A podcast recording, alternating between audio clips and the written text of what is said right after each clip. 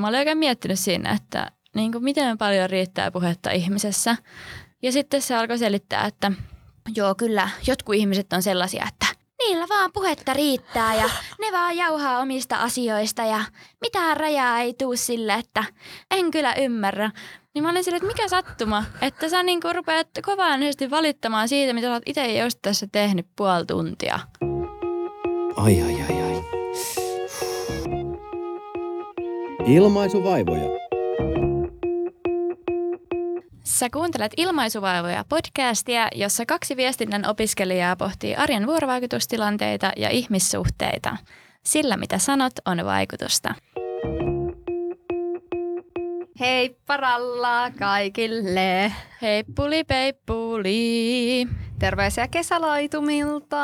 Itse kyllä työskentelen lammaspaimenena siellä, niin totta. On, siis olen töissä enkä lomalla, mutta mun laidun on, mä oon se koira. Mä oon lammaskoira. Meillä itse asiassa oli... Onko sulla vielä jatkaa tätä no, vertauskuvien on, vuolasta siis virtaa? Meillähän oli... Se, Olen aurinko, joka laskee niittyjen taakse.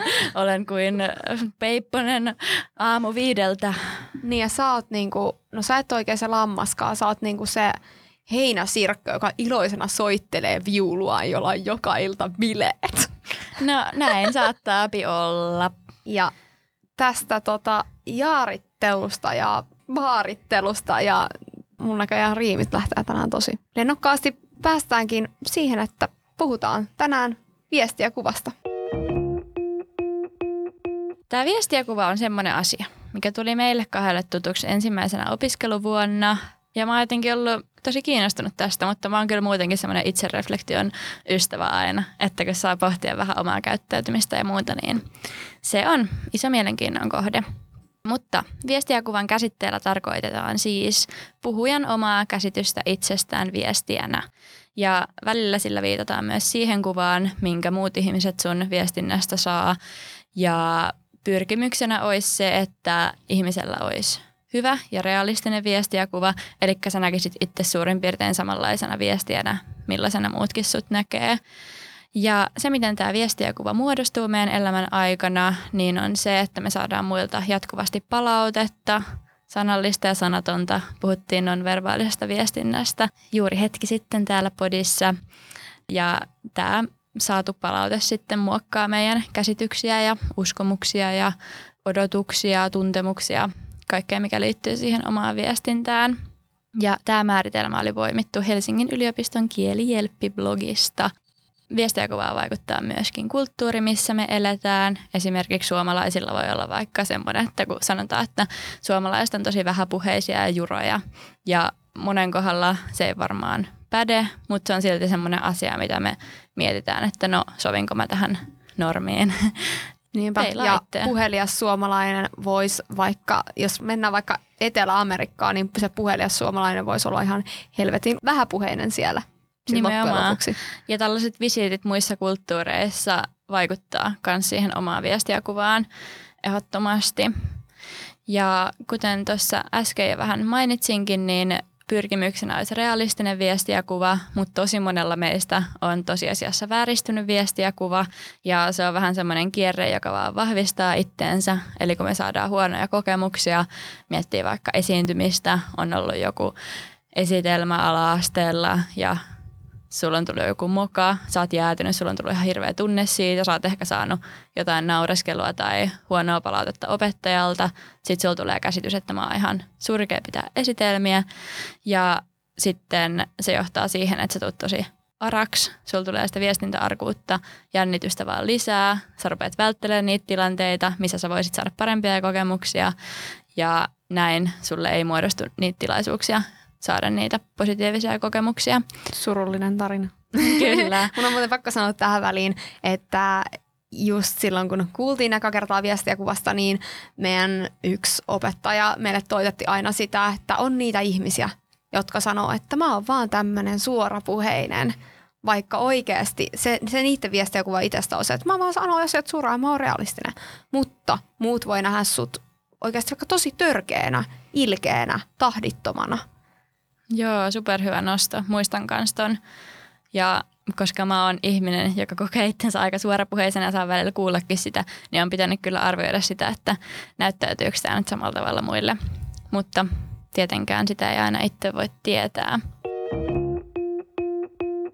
On olemassa vahvoja viestiäkuvia ja on olemassa heikkoja viestiäkuvia.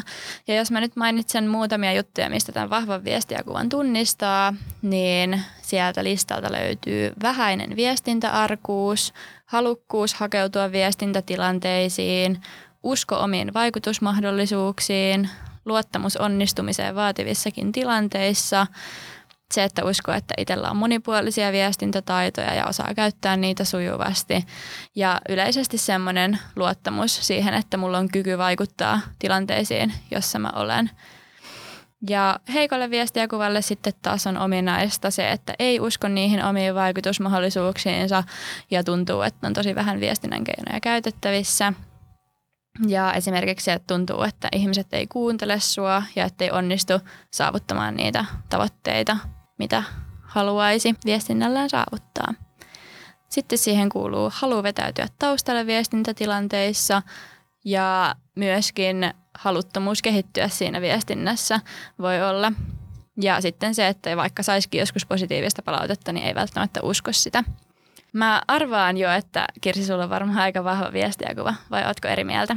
Joo, kyllä mä koen, että mulla on vahva. Ja mun on itse asiassa pakko tarttua vielä tuohon halu vetäytyä taustalle viestiä, viestintätilanteessa, niin sehän ei välttämättä kerro heikosta viestiäkuvasta, vaan se voi kertoa myös niin kuin vaikka introverttiudesta tai semmoisesta niin kuin taipumuksesta ensin tarkkailla tilannetta ja sitten vasta tulla siihen mukaan tai semmoisesta niin muille tilan antamisesta.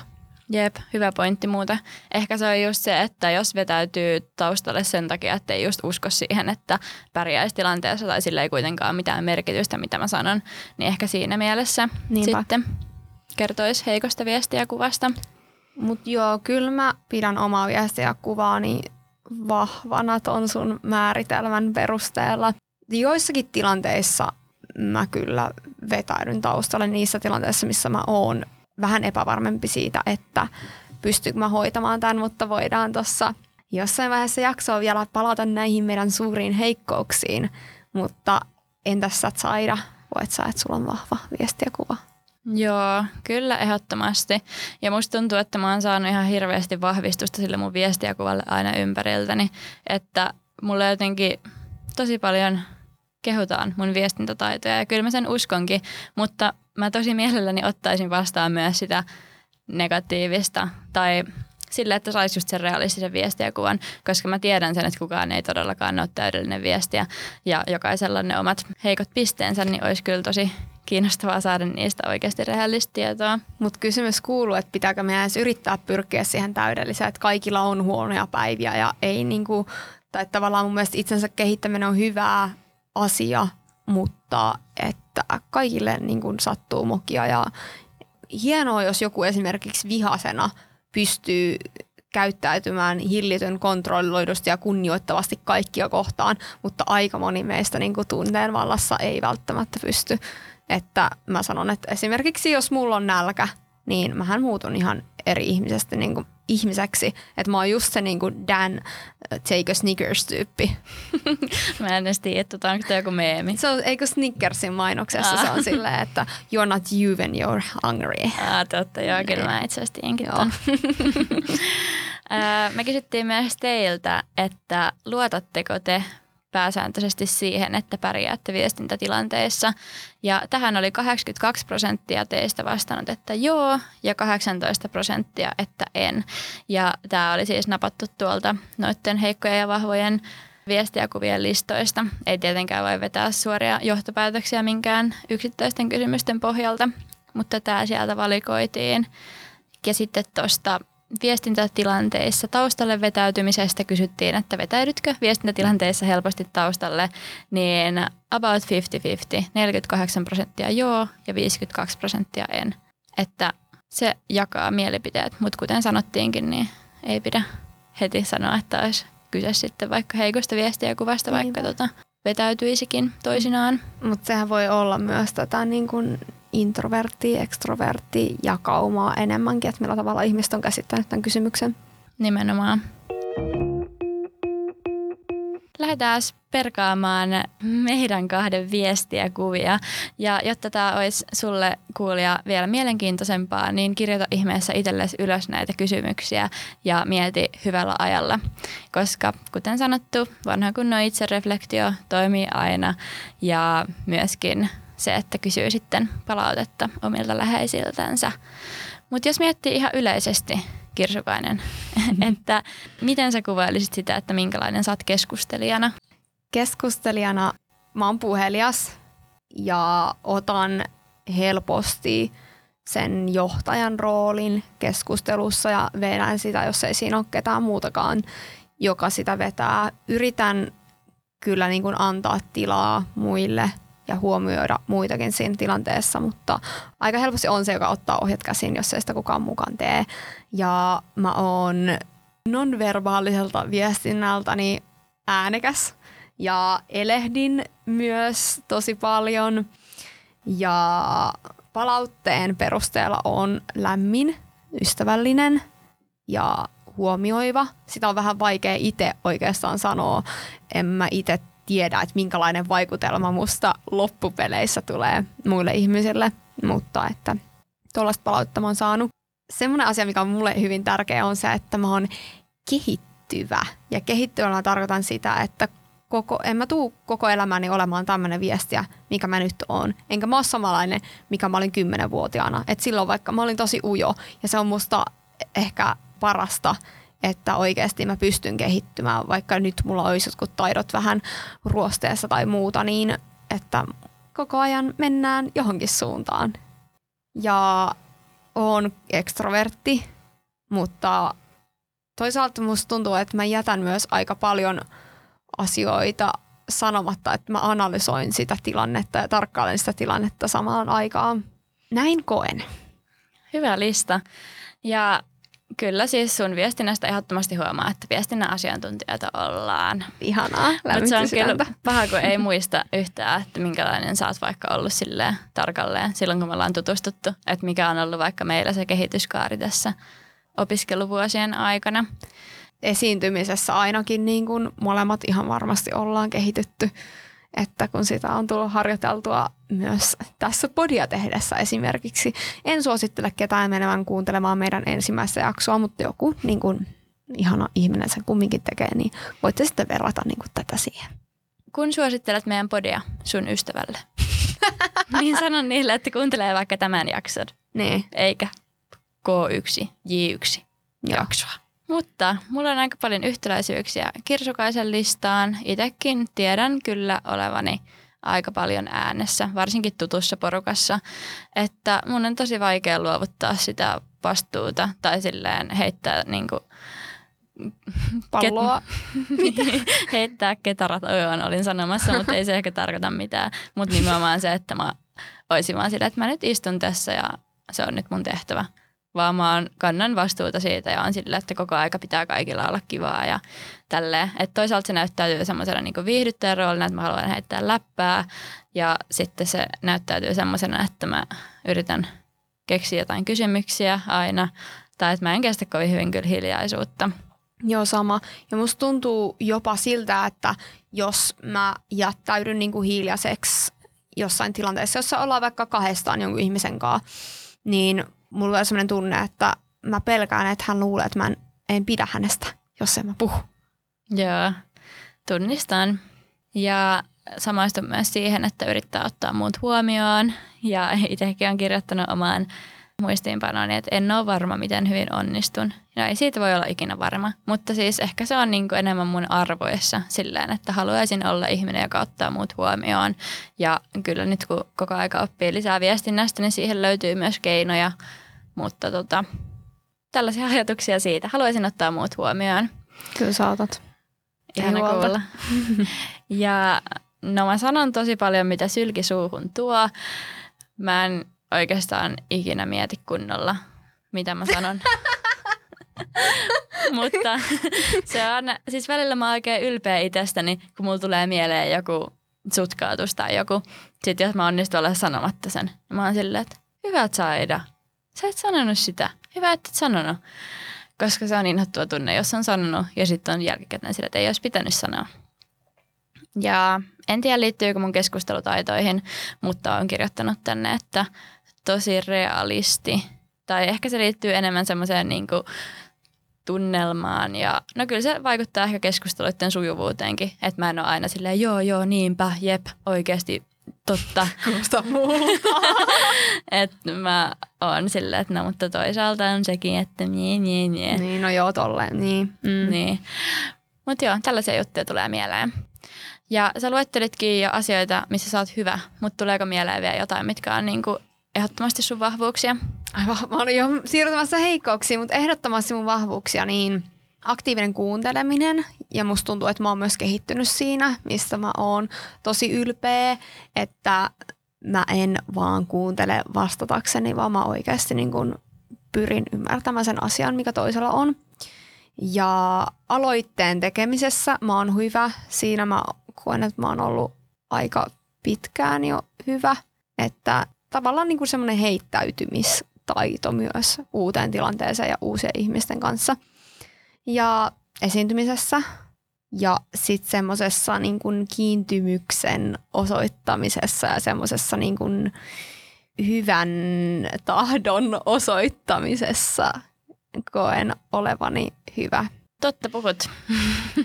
Et ole keksinyt päästäsi näitä Kiva. upeita ominaisuuksia. Mä oon hyvä nimenomaan tuossa läpänheitossa ja semmoisessa tilannekomiikassa. Ja mä oon tosi kiitollinen siitä taidosta ja musta tuntuu, että mä en ole mitenkään itse niinku sitä hankkinut tai harjaannuttanut.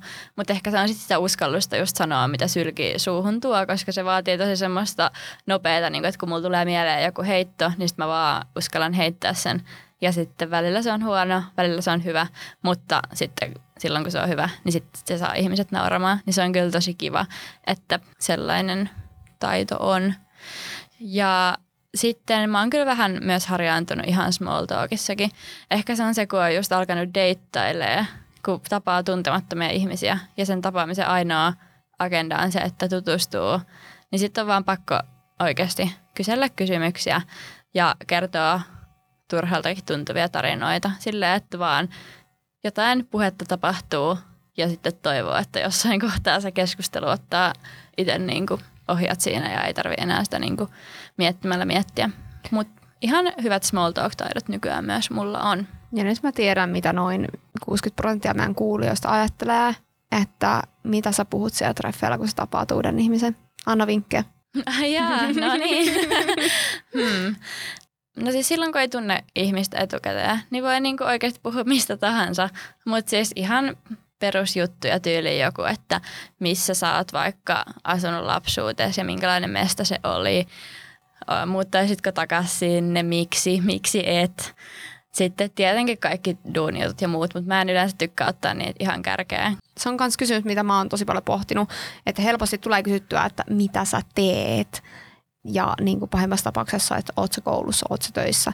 Ja jotenkin silleen mä voin kuvitella vaan, että miltä se tuntuu, jos ei tee mitään. Että se vaan korostaa tavallaan sitä yhteiskunnan painetta, että sun pitäisi olla koko ajan tekemässä jotain. Niin jotenkin haluaisi muuttaa sen siihen, että millaisista asioista tykkäät, vaikka ihan tolleen.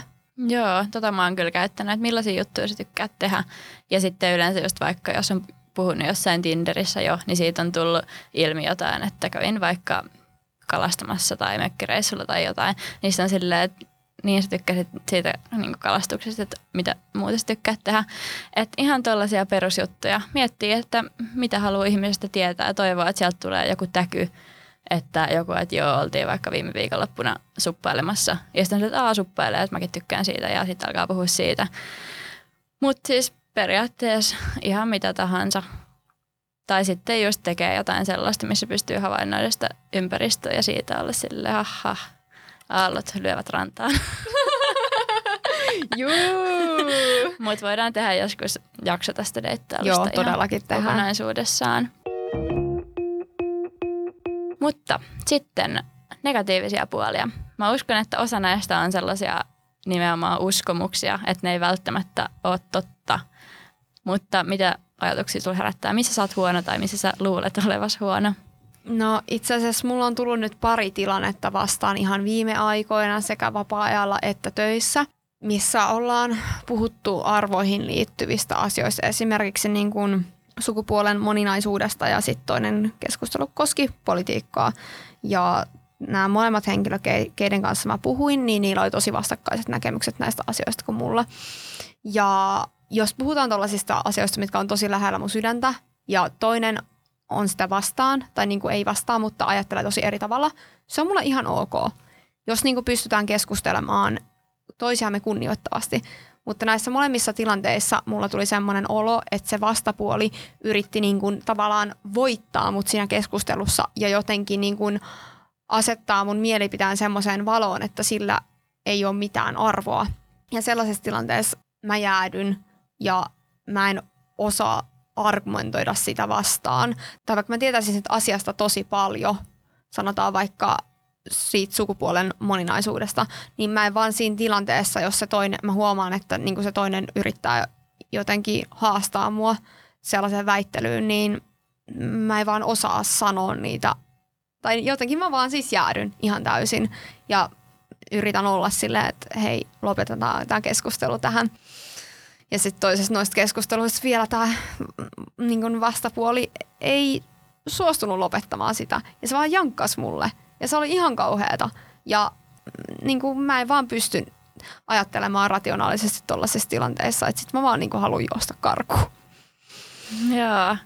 Toikin on tavallaan sitä, että peilaa palautteeseen tai että vaikka sä et ole saanut suoraa palautetta, niin se toisen ihmisen reaktio on myös semmoinen, mihin sitten just peilaa ja mm. katsoo noita tilanteita sen kantilta. Niinpä. Mutta joo, että toi on semmoinen asia, missä mä toivon, että mä pystyisin vielä kehittymään, että oikeasti pahassa paikassa kykenis aivot toimimaan sille, että pystyisi vastaan siihen argumenttiin ihan oikeasti. Mutta onneksi noita ihan hirveän usein tuu, että usein ne keskustelut on kumminkin semmoisia kunnioittavia ja jotenkin niin kuin empaattisia. Sitten mä oon kuullut palautetta siitä, että, että mä vaikka keskeytän liikaa, vien liikaa tilaa keskustelussa tai että mä oon semmoinen päällekäyvä ja niin kuin tyrkytän omia näkemyksiäni ja se on semmoinen asia, mitä mä, oon, mitä mä tosi paljon mietin nykyään ja mihin mä haluan panostaa, niin mä en oikein niin kuin tiedä enää, että mä oikein tiedä, että minkälainen kuva mulla suhteessa niihin asioihin on, että se riippuu varmaan tosi paljon tilanteesta ja henkilöstä, kenen kanssa mä juttelen. Ja sitten toisaalta mulla on myös se, että jos mä haluan, jos mua niinku vituttaa, niin mä osaan olla tosi kylmä ja tavallaan vastakohta sille lämpimälle ihmiselle, joka mä normaalisti olisin. Niin sehän ei tietenkään ole kellekään kiva. Että tässä minun heikkouteni. Joo, kuulostaa kyllä siltä, että olet miettinyt selkeästi näitä asioita. Ja tuntuu, että se on kyllä vähän semmoinen viestien kirous myös, että kaikkia vuorovaikutustilanteita vaan skannaa silleen jatkuvasti, että olenko nyt, puhunko liikaa, puhunko liian vähän. Tai jotenkin sitä dynamiikkaa. Haluaisi selvittää semmoisen täydellisen kombon sitä, että mikä on se niinku, vaikka just itsestä kertomisen ja kuuntelemisen ja kysymisen balanssi, mikä saa niinku parhaat lopputulokset aikaa. Ja miten niin kuin olla eri mieltä toisen kanssa silleen, että pystyy samaan aikaan kunnioittamaan sitä toista ja silleen, että sille ei tule jyrätty olo. Niin toi on kyllä semmoinen asia, minkä halusin oppia. Niinpä. Ja sitten kun yleensä just se toinen keskusteluosapuoli ei tiedä niitä samoja, tai ei noudata jotenkin sitä käyttäytymisnormistoa aina sitten ihan samalla tavalla, mitä itse yrittää niin paljon kunnioittaa ja muuta, niin ei ihmekään, jos vähän rakoilee se välillä, jos toiselle ei ole sitä pohjatietoa siinä. Niinpä. Mutta entäs sun suuret heikkoutesi tai pienet heikkoutesi? No kyllä mäkin olen siis miettinyt tätä, että jyräänkö, puhunko liikaa, annanko tilaa muille. Mutta mä nyt oon päätynyt siihen, että jos mä näin paljon tätä asiaa mietin, niin kyllä luultavasti se on sitten lopulta ihan hyvä se balanssi, että ne, jotka eniten jyrää ja eniten puhuu liikaa, niin ei ne sitä tajua tai ei tajua edes kyseenalaistaa. Tuli mieleen just tästä, kun mä olin tuolla, tulin pari päivää sitten Ahvenanmaalta laivalla ja kuuntelin buffetissa kahden ihmisen keskustelua. Ja sitten toinen niistä niin koko aika pelätti. Niitä oli kaksi, mutta mä kuulin koko aika vaan yhden äänen. Mä olin joku puoli tuntia kuunnellut sitä ja sitten mä olin silleen, että niin kuin, minkälainen ääni edes tuolla toisella on, kun ne oli mun selän takana.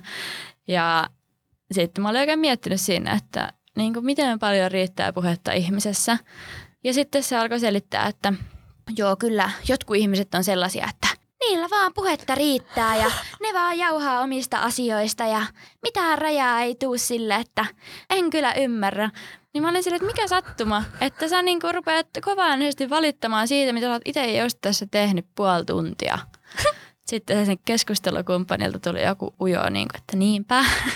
ei ollut kyllä siis tota sävyä, mutta mietin vaan, että sekin on varmaan ollut sillä, että kato peiliin.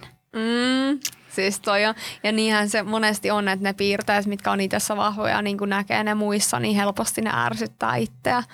Että aina kun tulee tommonen tilanne, niin sit voi miettiä, että no hei, onkohan ainoa, joka käyttäytyy noin.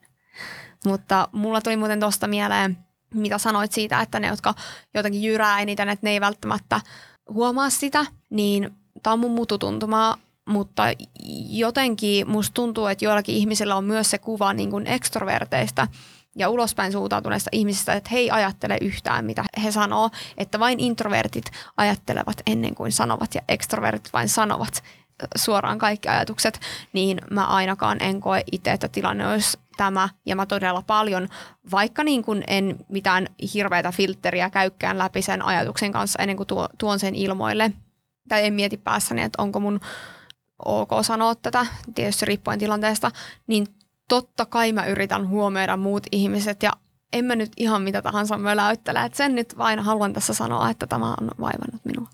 Mm ja siltikin analysoi omaa käytöstään ihan todella paljon, varsinkin nyt tällä alalla. Ja kuten ollaan aikaisemminkin puhuttu just tuosta kahtia jaosta, että ei pidä alettaa mitään sen perusteella, vaikka se onkin ihan kiinnostava asia pohtia, että onko itse ekstrovertti vai introvertti, mutta se ei niin suoraan liitä suhun koko sitä listaa stereotypioita, mitä voisi ajatella. Niinpä. Ja ylipäätään se, että ne on ihmisten luoma tämmöinen määritelmä, eikä kukaan ole täysin jompaa kumpaa. Että sit voi olla vaikka siitä välistä tai sitten joitain piirteitä vähän molemmista. Ja sitten yksi asia, mikä on mulla vähän semmoinen – jäänyt semmoinen negatiivinen uskomus on se, että mä en ole tarpeeksi semmoinen pirteen kuulonen tai semmoinen innostuneen kuulonen ja että mä puhun jotenkin tosi monotonisesti ja värittömästi. Kirsi näyttää siltä, että ei ole totta. Mutta siis tämä juontaa juurensa siitä, kun mun edellisessä työpaikassa mun piti puhua radiopuhelimen kautta asiakkaille ja sitten ne oli laittanut palautetta, että tämä työntekijä jotenkin puhui tosi innottomasti, että ei eläytynyt yhtään. Ja... Niin olis, olisiko ne halunnut, että sä jotenkin näyttelet jotain roolihahmoa siinä vai? No siis varmaan joo, ja mä oon vaan puhunut niin kuin tälleen, mitä mä puhun. Niin sit mulla on jäänyt siitä jotenkin semmoinen, että onko mun normaali puhetyyli jotenkin tosi väritön, vaikka kyllä mä niinku tiedän, että mun ulosanti ehkä kokonaisuudessaan on ihan semmoinen elämän iloinen, mutta just vaikka tässä podissa, kun käyttää pelkkää ääntä, niin silloin välillä tulee semmoinen mieleen, just vaikka kun mä oon kuunnellut meidän jotain haastattelujaksoja, niin musta kuulostaa siinä pelkän audion perusteella siltä, että mä ei kiinnosta yhtään, mitä se haastateltava puhuu, vaikka se ei ole totuus. niin tällaista totuus. välillä mietin. Joo, siis kumoan tuon sun väitteesi ihan täysin. Ja varsinkin se, että kun sä käytät niin värikästä kieltä aina, että vaikka sun ääni ei olisi tällainen niin kuin mulla esimerkiksi joskus on, että se niin kuin holtittomasti se niin kuin äänenpaino ja sävy vaihtelee, niin kyllä sen kuulee vähintäänkin siitä niin kuin sun kielestä. Ja et se nyt monotoniselta kuulosta. no hyvä. Ehkä... Ihan, että tästä tulee tämmöinen niin toisillemme validointi- ja vakuuttelujakso, mutta tällaista tämä nyt tänään on ja tätä Joo. me tarjotaan. Tuleeko sinulle mieleen jotain tämmöisiä palautteita, mitkä olisi jäänyt sulle jotenkin kaikumaan päähän tolleen samalla tavalla kuin mulla toi äskeinen? No se mun yksi läheinen on esimerkiksi sanonut siitä mulle, että mä en anna suun vuoroa. Ja jotenkin se on kyllä mä oon yrittänyt parantaa sitä ja on sanottu myös niin kuin just siitä no päälle puhumisesta ja tollasesta, että kyllä ne on vaikuttanut tosi paljon siihen, että miten mä vaikka analysoin ja yritän käyttäytyä. Ja etenkin läheisten ja tärkeiden ihmisten kriittinen tai negatiivinen palaute, niin kyllä ne jää mieleen, vaikka ei haluiskaan ja vaikka ne olisi kuinka tunnekuohussa sanottu, että pitäisi ymmärtää, että hän ei ehkä tarkoita sitä, mutta kyllä se vaan niin kuin jää mieleen. Mutta sitten toisaalta esimerkiksi mä muistan ikuisesti sen, kun mä olin yläasteella ysiluokalta pääsemässä. Sitten mua pyydettiin pitämään semmoinen päättäjäispuhe koulussa. Ja no mä en uskaltanut pitää sitä yksin, niin mä otin mun kaverin mukaan siihen. Me pidettiin se yhdessä ja sen jälkeen semmoinen mun ruotsin opettaja, jonka niin kuin, en mä nyt ollut mikään besti eikä nyt ollut mikään hirveästi tekemisessä sen kummemmin kuin, että istun siellä ruotsin tunnilla, niin hän tuli mun vanhempien edessä oikein kehumaan mua ja sanomaan sille, että Kirsi on puhjennut kukkaan, kun hän tuolla tota, tänään puhui. Ja mä olin, se jäi mulle mieleen tosi ihanana ja kannustavana juttuna, että tuollainen niin kuin ei-läheinen ihminenkin oli jotenkin huomannut sen, että, että yläasteen aikana musta tuli vaikka tosi paljon itsevarmempi viestiänä, niin se oli ihanaa. Toi puhjeta kukkaan on kyllä ihana ilmaus. En usko, että kukaan voi siitä loukkaantua. Että saa vapaasti käyttää, jos huomaa jossain läheisessään tällaista kehitystä. Onko sulla tullut tuollaisia positiivisia palautteita, jotka olisi vaikuttanut sun kuvaan itsestäsi? Joo, siis kyllä esimerkiksi just kun musta tuntuu, että mä oon päätynyt tosi monesti semmoisiin rinkeihin, missä puhutaan jotenkin hyvää toisista. Säkin oot näissä ollut mukana. Tai jos jotenkin just kysyy palautetta muilta tai aina jos joku puhuu musta, tai ei nyt aina, mutta tosi usein just vaikka musta mainitaan se hauskuus ekana, niin se on tosi ihanaa, että itsekin tykkään hauskoista ihmisistä, niin en yhtään pistä silleen pahitteeksi, jos itsekin sellainen olen. Niin se on ainakin vahvistanut just sitä mun viestiä kuvaa siinä, että uskaltaa just heittää läppää ja luottaa siihen, että se on jonkun mielestä hauskaa, niin se on tosi kiva. Ja siis kyllähän mä oon saanut tosi paljon hyvää palautetta kyllä elämässäni, mutta ei mulle ehkä tule mitään noin spesifiä mieleen.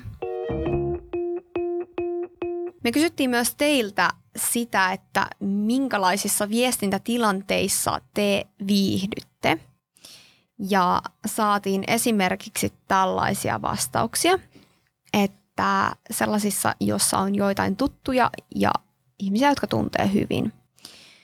Ja sitten oli tämmöinen kommentti, että silloin kun itsellä on viihdyttäjän rooli tai muuten vaan pääjehu fiilis, eli ne oli kaksi aika silleen jopa no ei välttämättä vastakkaista, mutta aika erilaista. Tarpeeksi tutussa porukassa. Ja silloin kun ottaa vastaan kehuja, tämä on varmaan semmoinen, mikä jakaa ihmisiä aika paljon, että viihtyykö tässä vai eikö viihdy, koska tämä voi olla myös jollekin tosi kiusallinen tilanne. Ja sellainen, jossa on vastavuoroinen fiilis eikä kukaan koita olla kenenkään yläpuolella. Siis fiilaan tätä todellakin. Semmoinen niin vastavuoroinen kunnioitus, ihan sama, että mistä asiasta keskustellaan. Että kumminkin, että asiat on asioita ja niitä voidaan setviä ja sopia, että nyt ollaan eri mieltä, mutta että kunhan ihmiset siinä kunnioittaa toisiaan. Ja eniten joko tuntemattomien tai sit läheisimpien ihmisten kanssa, eli ei niinkään puolituttujen. Tähänkin mä samastun kyllä että sä voit olla tuntemattomalle ihan mitä vaan sä haluat. Ja läheiset toisaalta tietää sen, että kuka sä oot.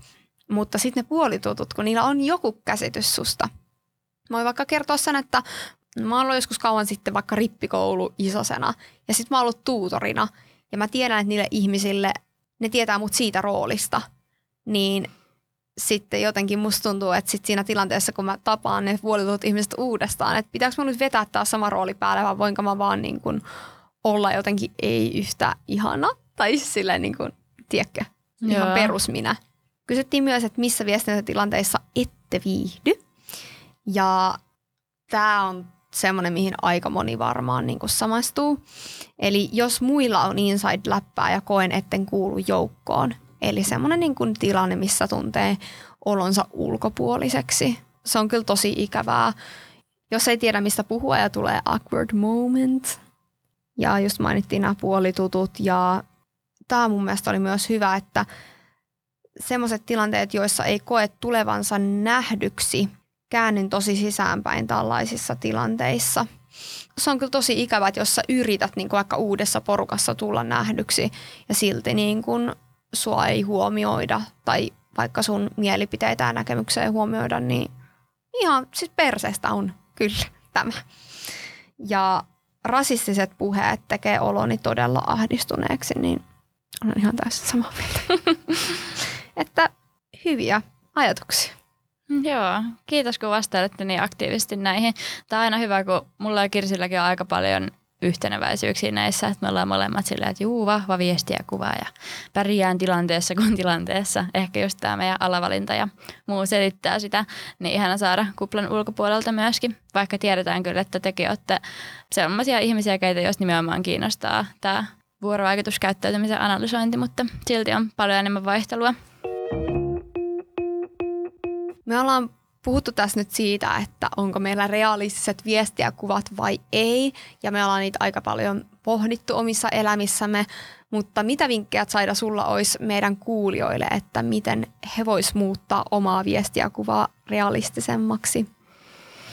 No, tämä on aika vaikea ja vaatii semmoista pitkäjänteisyyttä. Just se, mitä tuossa alussa mainitsinkin, niin näillä viestiäkuvajutuilla on aika kauaskantoiset seuraukset.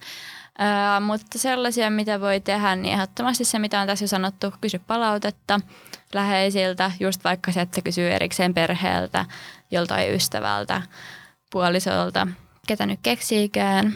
Tai voisi vaikka tehdä, tiedätkö, jonkun anonyymin ö, docs, eikö mikä se on? Siis Google Forms-lomakkeen. Jep. Aika HC, mutta miksei jos tykkää näperrellä tollasia. Niin, se on aika kova. Mutta tietenkin sitten pitää vaan toivoa, että niiden läheisillä on niin kuin huomaavaisuutta sen verran, että osaa muotoilla ne asiat silleen kivasti. Mä lisäsin ehkä tohon, että pyydä niitä palautteita ja ota niitä vastaan silloin, kun sekä ne ihmiset, ketä sä kysyt, että sä itse on hyvässä mielentilassa silloin, kun sun itsetunto, no toki sä voit kysyä hyvää palautetta silloin, kun sun itsetunto vaikka on maassa tai jotenkin niin kuin on huono päivä, mutta ettei ne omat sen hetkiset tunteet jotenkin sekoittuisi siihen, koska sitten helposti jää kiinni vaan niihin kritiikkeihin tai jopa negatiivisiin monoihin palautteisiin.